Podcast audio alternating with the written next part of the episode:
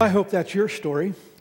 I hope that you have experienced Jesus Christ doing something significant for you. Uh, if not, I want to encourage you this morning that um, during this next 30 minutes or so that we have together, just to open your heart and allow God to speak to you. Because here's what I believe from deepest inside me I believe with all of my heart that God can revolutionize your life. I believe that He can not only uh, forgive your past and help you to have a future, I believe that He can heal uh, brokenness that is within us, and I believe that God can give our lives incredible meaning and purpose. Do you believe that? I hope you have a story like that. And if you have a story like that, are you sharing that story? I was reading a blog this week um, by a guy that I really like, and he was um, talking about a, an article that was in the Atlantic Monthly, and it was written by a guy who was kind of chronicling uh, his journey a little bit.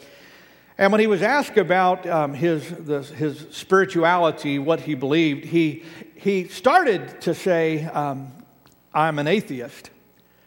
But he stopped. And he said, I used to call myself an atheist.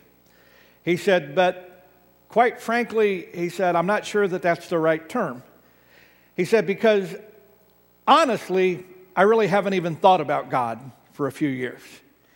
And he said, I really couldn't care less one way or the other whether people believe in a God. He said, I don't think that there's anything supernatural, but really it doesn't really matter to me. He said, I guess I'm a, an apatheist because I'm really apathetic toward it all.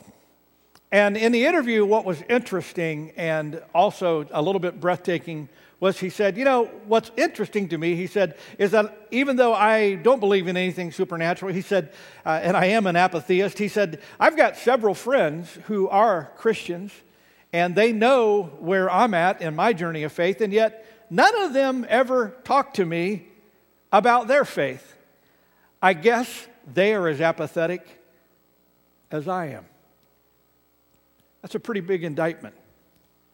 You know, in the, uh, in the survey that Barna has done with people who claim to be Christ followers, when asked the question, do you actively look for opportunities to share your faith with other people, and do you believe that's important? What's interesting is only about 30% of the people surveyed have said that that was important to them. And I think somewhere along the line, we're really missing a big part of what it means to be the light. You know, when we're talking about what does it really mean for us to, to shine the light of God in, in wherever we are here in South Oklahoma City or wherever we live, a, a part of that is really sharing the mission that Christ came, and that is to help people who are far from God find their way back to Him. Now, it's just a question, and I just want us to process that this morning. But, but are you, would you say that you are actively looking for opportunities for God to speak through you into the lives of other people? If not, then, then maybe this message is for you today. I, I want to look at a passage of Scripture together. If you want to take out your bulletin, there, inside there's a worshipful or a, a, sermon outline that you can track along with us. We'll have the uh, words for you there. Also, we'll throw them up on the screen. By the way, if you'd like to track along in a Bible, there are Bibles in, in the back of the pews in front of you, and those Bibles are our gift to you. If you would like to take one of those home, we'd love you to have one. Feel free to do that. But let's look at a, a text of Scripture from Corinthians. Throw that up on the screen from Romans chapter 1 and verse 5. Paul said, And now, through Christ, all the kindness of God has been poured out upon us, undeserving sinners. That's all of us. Now, read this out loud with me. And now he is sending us out around the world to tell all people everywhere the great things God has done for them so that they too will believe and obey him. Throw that next passage up. From Acts chapter 1, these are some of the last words of Jesus uh, before he returned to heaven. Read this out loud. And you will be my witnesses, telling people about me everywhere in Jerusalem, throughout Judea, in Samaria, and to the ends of the earth. Now, Christ said uh, very frankly, we are his witnesses. The only question is, what kind of witnesses are we? He said, we've been talking about this for a couple weeks, he said to us that you, we, as followers of him, we are the light of the world. So the only question is, how bright of a light are we really being?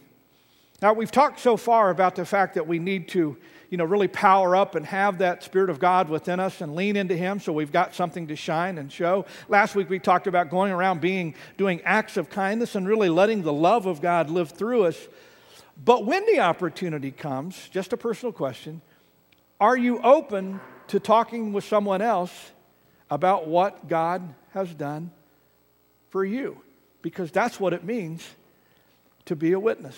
Now, I, I, know when we start talking about, you know, sharing our faith and, and uh, we, we get a little bit intimidated. And, and I think the pendulum has kind of swung because, you know, there was a time a few decades ago where, you know, Christians were kind of full contact Christians, man. I mean, you know, people were going door to door, knocking on somebody's door, and they would answer it and say, you know, can I ask you a few religious questions? Sure. If you were to die tonight, do you think you'd go to heaven? It's like, well, that's a little conf- confrontational, you know. And, uh, and, and, and, and we, we kind of said, you know, we don't want to be that person, but we've kind of swung to where people don't even know that we believe in God.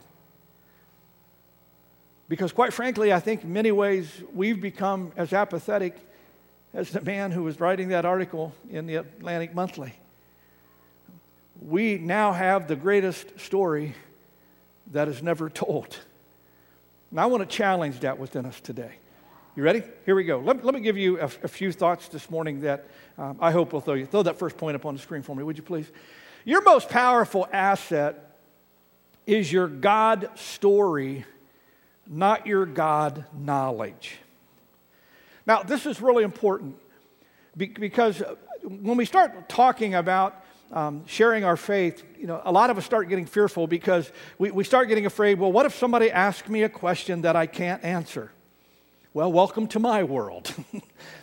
you know, as a pastor, what's funny is I get asked questions all the time about God, about the Bible, about faith, questions that I really don't have a, a, great answer for. But that doesn't mean that God's not real, that Jesus didn't come, or any of that kind of stuff. It just means, you know what, we're limited to that. Here's the great news I want to set you free with you're not called to be a Bible scholar.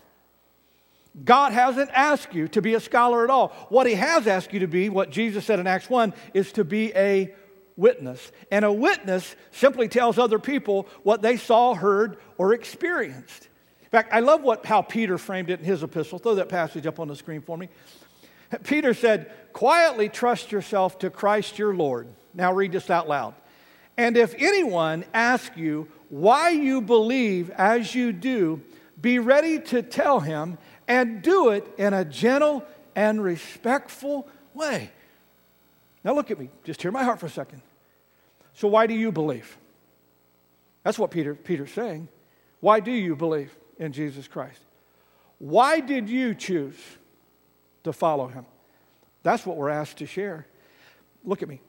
Has God ever done anything for you? If he has, then that's the kind of stuff that people need to hear. People don't need your theology, ladies and gentlemen. What they need is your God story of what He's done, because that's what they're looking for too. Um, I, I loved the, the, the, story about the family that moved to a new community and went to a, a brand new church for the first time. And when they got home, they were sitting to lunch together, and the mother looked at the little boy and said, Well, how was your Sunday school class? And he said it was great. And said, Well, what was your teacher's name? And he thought for a second and he goes, I don't know.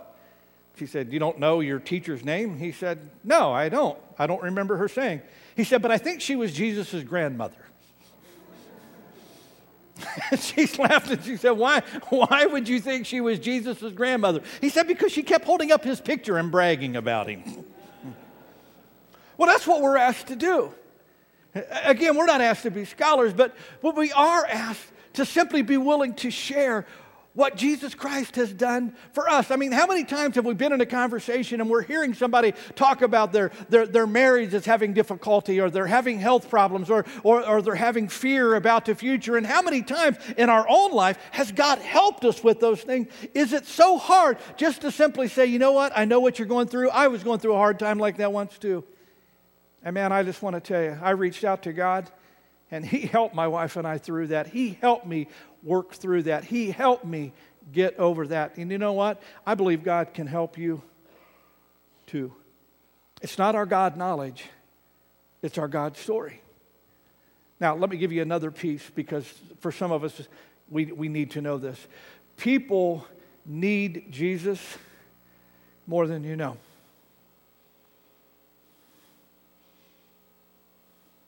They need Jesus more than you know.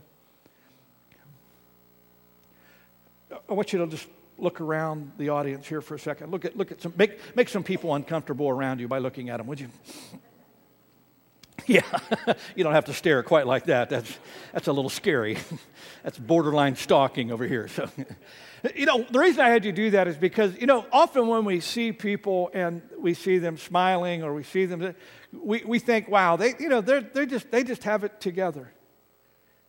And what I, can I tell you something about these people you're sitting close to? They don't have it together. They are every bit as messed up as you are. I promise you that. Sometimes that, why is that so important is because sometimes we, we, we're going to leave here and we're going we're to go to restaurants and we're going to sit there and we're going to see these people sitting around us. They're going to be smiling and laughing and having a good time. And we're, and we're thinking, wow, they've just got life by the tail. Or we're going to go to work or we're going to go to school and we're going to see people. They're going to be the cool kids or, or, or they're going to be the guys, guys or gals at work that everybody looks at and goes, man, they just got it all together. They've, you know, they're, they're, they're beautiful and they're handsome and they drive nice cars and they're very, and we look at some of these people and we go, why would they need Jesus? Jesus. And here's what I can tell you look at me, please don't miss this. Behind those pretty faces and behind those smiles and behind all of that veneer that you see are people who are broken in ways that you can't even begin to imagine. If you knew their story, I promise you, it would make you cry. I promise you. There was a, a story in Mark chapter 5 that I, I thought was really interesting. Um, Jesus was on his way to heal a girl who was very sick. And as he was making his way to heal this little girl, there was a woman in the crowd who was trying to reach out and touch him.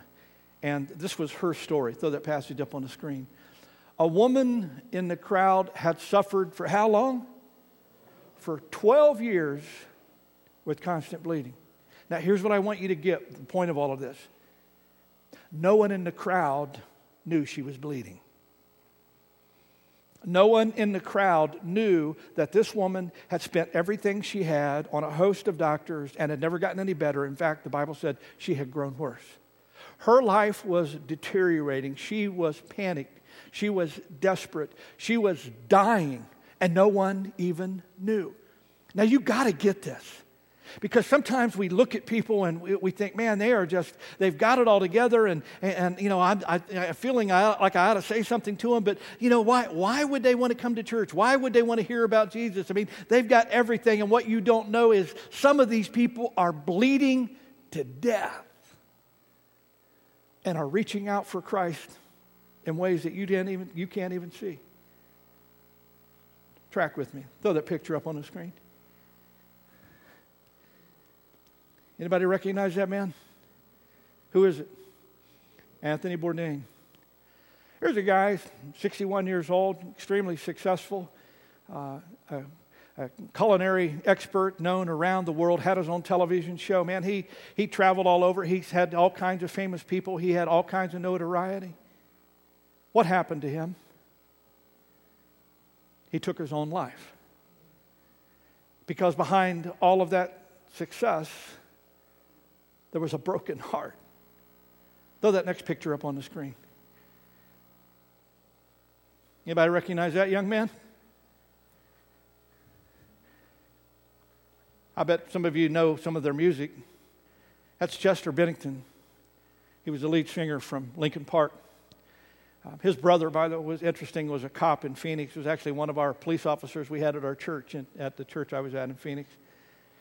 Chester, um, with Linkin Park, man, one of, the, one of the biggest bands in the world. They traveled all over. They had millions of fans. They had all kinds of fame. They had more money than they could spend. And, and yet, this young man at what, 28 years old, took his own life. Why? Because for all of those millions of fans and all that fame and that fortune, there was still something missing deep inside of him. He was bleeding to death, and no one even knew it. Throw that next picture up on the screen. How about that guy? Who's that? Robin Williams, one of my favorite comedians. I, I love his movies. I loved watching him. He just could make anybody laugh. And yet, behind all of his humor, behind all of his laughter, behind all of this, there was a guy who was deeply troubled, who had these dark places in his life that he never was able to overcome. Now, what, what, I'm trying to tell you is we, we look at people like this and we think, man, they are so famous. They, they, they, they are, are, are, are so rich. They, they are so whatever. And, and what we don't understand is that, that behind that image that they're portraying, there are people who are dying. That, and as you leave here, I want you to not miss that because behind those smiles of people all around you, there are people who are desperately needing Jesus Christ. Amen. Now, that connects me to a next thought. That is, sometimes it's the least likely who are the most willing to come to Jesus. Sometimes it's the least likely who are the most willing. Now, Jesus proved this over and over again by reaching out and connecting with people who are so far from God, the religious community had given up on them. He was so good at identifying the people in the crowd that everybody else wanted no, nothing to do with and thought they didn't want anything to do with God. They wouldn't have anything, uh, it, have no interest in the sacred or the holy at all. And yet Jesus connected with them over and over. In fact, one of my favorite stories in Luke chapter 19 is the story of Zacchaeus. You remember? Zacchaeus was a wee little man, and a wee little man was he. And you remember what he did? He climbed up a tree. Why did he climb the tree? He wanted to see Jesus. Now, Zacchaeus was a tax collector. He was a chief tax collector. I mean, he was one of the worst of the worst. He was stealing people blind. And for all this corruption and all this stuff, there was something inside of him that was still looking for God. And so when Jesus passed by, what did he do? He calls him by name. Out of all of this crowd, he was the one he called by name. And look what happened. Throw it up on the screen for me. Zacchaeus quickly climbed down, and they took Jesus to his house in great excitement and joy. But the people were displeased. Read it with me.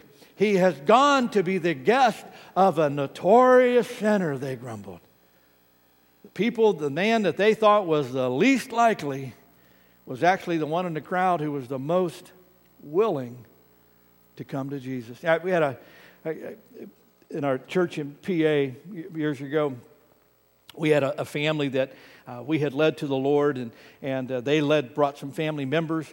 And this gal uh, who also committed her Christ, life to Christ had, some, had a couple kids. And as I got to know him, she talked about her husband who was kind of out there. He was deep into some bad stuff and, and uh, kind, of a, kind of a rough character. And, and when I talked about maybe him coming with her, you know, he'll never come to church. He doesn't want anything to do at church and blah, blah, blah. And then uh, one Sunday, we had our, our, our, Christmas, close to Christmas, we had the kids singing in our Christmas program. And so this young man comes with his wife to see his kids in the Christmas program. And something unbelievable happened. God touched his heart. And so he came back the next week. And he came back the next week, and the next week, and the next week. And along the way, this young man who was so far from God, no one ever thought he would come, commits his life to Jesus Christ. Not only that, he developed an incredible passion to read God's Word, became an incredible Bible student, got involved in men's Bible studies, eventually started leading men's Bible studies, and then developed a ministry with another man where he and this other guy would actually go to truck stops and share the gospel with truckers who were stopping in. This guy went from someone that they said he will never be interested in God to one of God's great soldiers in Western Pennsylvania. Don't you dare write off anyone because sometimes those least likely are the very people God has his hand upon. Amen? Amen. Now, that connects me to another thought. Pay attention to those nudges from God. Sometimes we're around some of those least likely people, and sometimes we, we're, we're, feeling the nudge. That maybe we ought to invite them to church, or maybe we ought to share something with them, or maybe, maybe we're in conversation and we, we hear them say something that kind of gives us a thought. You know, I ought to tell them about how God helped me with this, and, and, we, and we hold back. Now, here's what I want to say to you is that sometimes when we're, when we're feeling that, you got to understand that's how God moves through us. And sometimes those instinctive nudges that you have are actually the Holy Spirit giving you the push in a direction that you wouldn't normally go. You know, Peter experienced this. Um, in Acts chapter 10, Peter was praying, and, and God was giving him this, this vision about, uh, you know, connecting with people who were, who were of other faith. And he, he was trying to understand what this vision was all about because it had to do with reaching beyond the borders of his own Jewish faith. And, and, and Peter was still trying to wrap his mind around the fact that the gospel was for all people everywhere. And then out of that, here's what happened. Throw that passage up on the screen. It said, Meanwhile, as Peter was puzzling over the vision, the Holy Spirit said to him, Three men have come looking for you. Get up, go downstairs, and go with them without hesitation. Read it out loud. Don't worry, for I have sent them. Now, what I want you to know is that sometimes when you're feeling that nudge, it's because God has moved those people into your path for a reason. Now, that reason may or may not be the, the fruit that you're going to bear, because sometimes when we're connecting with people about our God story, sometimes we're just planting a seed with them that they're going to have to think about. And sometimes when we're connecting with people, it's about the fact that somebody else has planted a seed and we're kind of just, just fertilizing that a little bit and giving them a little bit more conversation about God. And every once in a while, when we connect with people, we're going to have the opportunity to help be the door for them to take their step into the kingdom of God. Does this make sense to you? Don't ignore those nudges. I, I uh, for those of you who have known me any length of time, know I, I love to hike. And um, I read a story uh, a couple weeks ago that I, I, was just so fascinated by because it's right uh, so apropos for this. Uh, out on the on the East Coast, uh, there was a, a, gal in New Hampshire who was a part of a um, uh, of a area uh, hiking group and a very experienced hiker. Her name was Pam Bales. And Pam decided October 17th, several years ago, I think of 2010, she was uh, going to take a hike, and she, she went by the weather observatory and saw that it was going to be really pleasant during the morning, but that it was going to get nasty about midday, and there was going to be some high winds and snow and sleet blowing in. And she realized that she could get up and then across the mountain uh, and back down in plenty of time. And so she decided, because she knew what she was doing, she, she took off for this hike. And when she started, throw that picture up on the screen. This is what she looked like. This is the selfie she took at 8.30 in the morning. It's, uh, it's all, snow on the ground, but it's like upper 50s there at that point. And so she's hiking, and uh, you know, when you're hiking, you, you learn how to wear layers when you're in the mountains because it can turn cold very quickly and snowy very quickly. In fact, an hour and 45 minutes later, this is what she looked like because the temperature had dropped dramatically, the wind had picked up, the snow and sleet was blowing. And as she got near the, the peak where she was going to turn off, and she was, was timing herself very well, as she was making that turn, she saw there were some footprints that went off to the left off of the trail. And having hiked that trail many times, she, she realized, you know what, I, I hope those people know where they're going, or that person knows where they're going, because that doesn't lead anywhere. And realizing that that was going to be a dead end and how bad the weather was getting, she got a little bit fearful, and something inside of her said, You need, you need to follow those footprints. Now, she was struggling because she knew she was under a time crunch here. And she thought, if I follow those footprints very far, you know, I could get lost, and you got to be very, very careful with that. So, but she felt it. She said, I've got to do that. So she started following the footprints. And she was yelling out in the middle of this wind blowing. She was yelling, Anybody there? Does anybody need help? And as she was walking, she walked about 30 or 40 feet, and she was just about to turn back, and she decided just to walk a little bit further and around the bend. And as she came around the bend, she saw a man sitting on the ground between two boulders. He had on shorts and tennis shoes and a shirt. And he was freezing to death. And she got over to him and, and she said, Are you okay? Are you hurt? And he was so frozen that he couldn't answer her. And, and he, she began to immediately go to work, and she got out some warmers that she had and put him in his shoes to warm his feet up, and she began to rub his arms. She pulled out some clothes and tried to get him, get him a little bit of stuff on. And now, all of a sudden, she's realizing, I've got to get this man down the mountain. And so she, as quickly as she can, but she said it actually took her close to an hour to get him to a place where he could move. She could move his arms and legs and get him up. And she grabbed hold of him and she said, Dude, what is your name? And he, he couldn't answer her. He said, Well, John, I'm going to call you John. He said, I'm going to, I got to get you down the mountain. Stay on my tail. And he, they began to head down the mountain and she, he stayed with her. Got him all the way down to the car. And when she finally got him down to where he got him back to his car, she saw that he had no other clothes with him. And she said, What were you thinking? And he just shook his head. And she said, Please be safe. And he seemed to be fine. And so she got him in the car. He got warmed up and, and he left. About two weeks later, they received a letter at the Appalachian Trail office. And it was addressed to Pam. And this man said, I am the one they called John just a couple weeks ago. And I need to tell Pam something I never said. I was not on that mountain by accident. And I was dressed the way I was on purpose. My life had tanked, and things had gotten so bad that I just decided to end it all. And so I climbed that mountain, dressed as I was, knowing that the storm was going to blow in. And I sat down between those two rocks and closed my eyes and waited to die.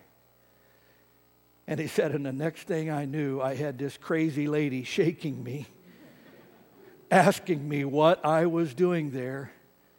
And she was working so hard to save my life that I realized I must be more valuable than I thought. I don't know who she is. I only know her name is Pam. Please tell her thank you for me. I want you to get this sometimes following those footprints, sometimes following those nudges means more than you think. Amen. Let me give you one last thought. Sometimes when we're working, particularly when we're thinking about people that we're close to, sometimes we realize that they, they aren't ready. And sometimes it seems like no matter what they say, that they throw it back in our face or they're resistant. So sometimes, you know what? We just have to pray and let God work. Sometimes we just have to pray and let God work. And this is where I want to set you free. It is not your responsibility to bring conviction to anybody. It's not your responsibility to convert anyone to Jesus. Our responsibility are simply to tell our God story and offer the invitation for anyone who would like to to come. Look at me. And if they don't want to, let it go. Give them to God and pray. Here's what Jesus, Jesus said. Throw that up on the screen for me. John 6 44, read this out loud. For no one can come to me unless the Father who sent me draws them to me. Now that doesn't mean that doesn't mean we give up on people. It just means we change our strategy for being a light from talking at them to praying for them. And the prayers of righteous people, the Bible says, are powerful and effective. And I know, and, and what's this important is because I know some of us have some people in our life and, and, and you've been praying for them. And, and maybe, maybe you've had conversations and they've gotten mad at you and maybe you've invited them and they've got, and, and maybe you, you came, even came to church today going, man, I don't even know why I mess with them. And, and that's okay. Don't give up on them. Just change your strategy to one of prayer because I promise you, your prayers make a difference more than you know. In fact, this is what Jesus said in Luke 18. Throw that up on the screen. He says, One day, read it out loud. One day, Jesus told his disciples a story to show that they should always pray and never give up. This is a great story. This is a young man by the name of Sam who wrote this. He says, I came to the United States to attend a small state college. I planned to go on to medical school. My first year of college was perfect. He said, I was getting great grades. I had a girlfriend and lots of other friends, and I was quick to point out to people that I had all of this without relying on anyone but me. He said, I knew plenty of Christians. He said, in fact, I used to read the Bible just so I could argue with Christians. I wanted to know what they believed so I could break down their reasons for believing. For example, he said, I had a biophysics professor who was a Christian, and he would tell me about the miracles that he had seen in his life. And he had always, in the ways that he had supposedly seen God work in, uh, in the world. He said, But I just thought he was way off, and I'd argue with him and try to convince him that he was foolish to believe in Jesus and that his faith was just a joke to me. Well, it didn't take long for God to change my mind. During my junior year of college, everything in my world started to fall apart. My girlfriend broke up with me. I ran out of money and I had to drop out of school. So much for having it made.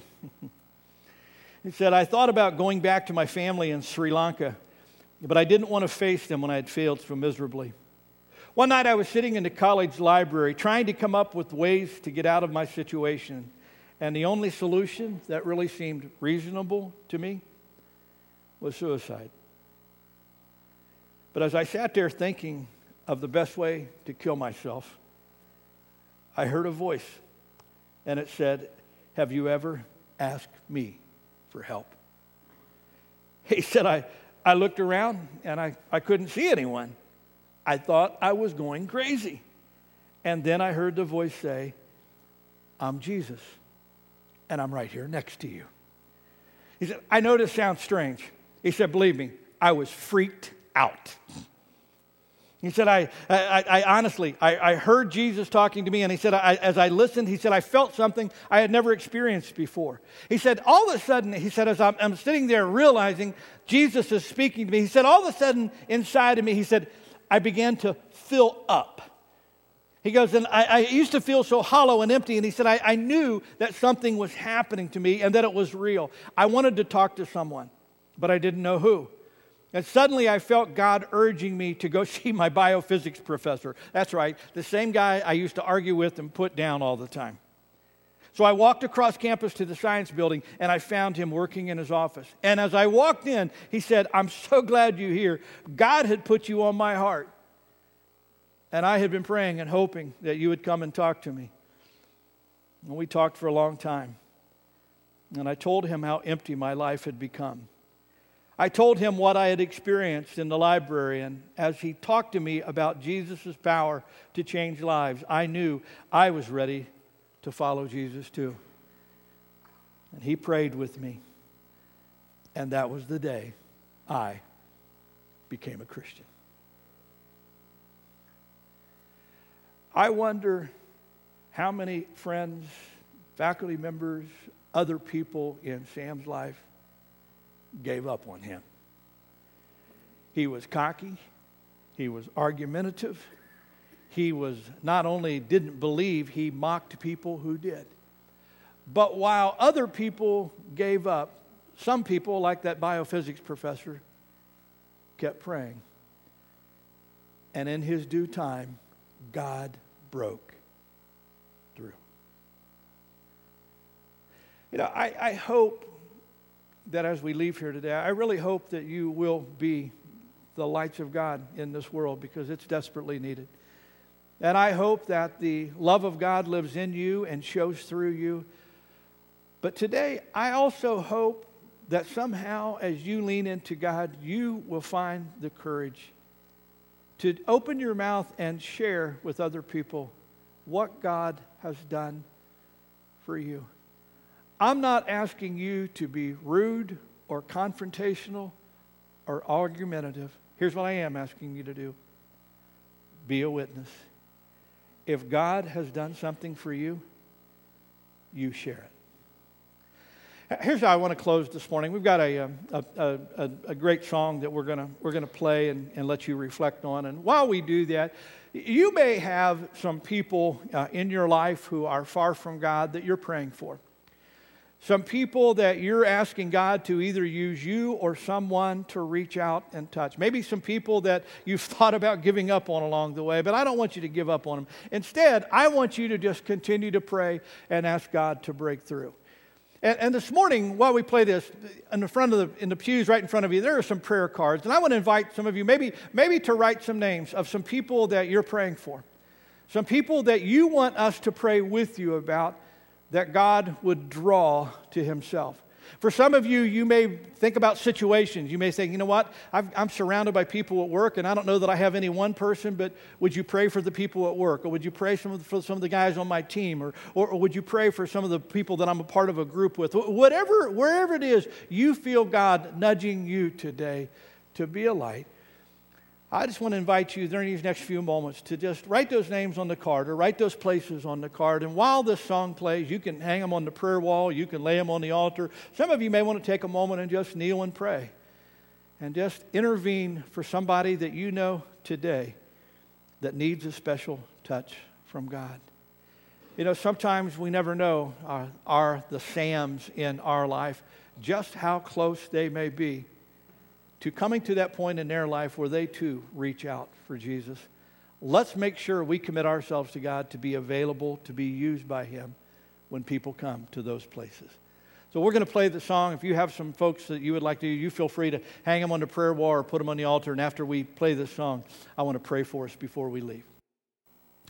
Our fathers, we come to you today. Um, I do pray that you would light a fire in our hearts that would make us passionate about being aware and observant of people around us and sensitive to the times when your Holy Spirit wants to use us to share in simple ways what you have done for us.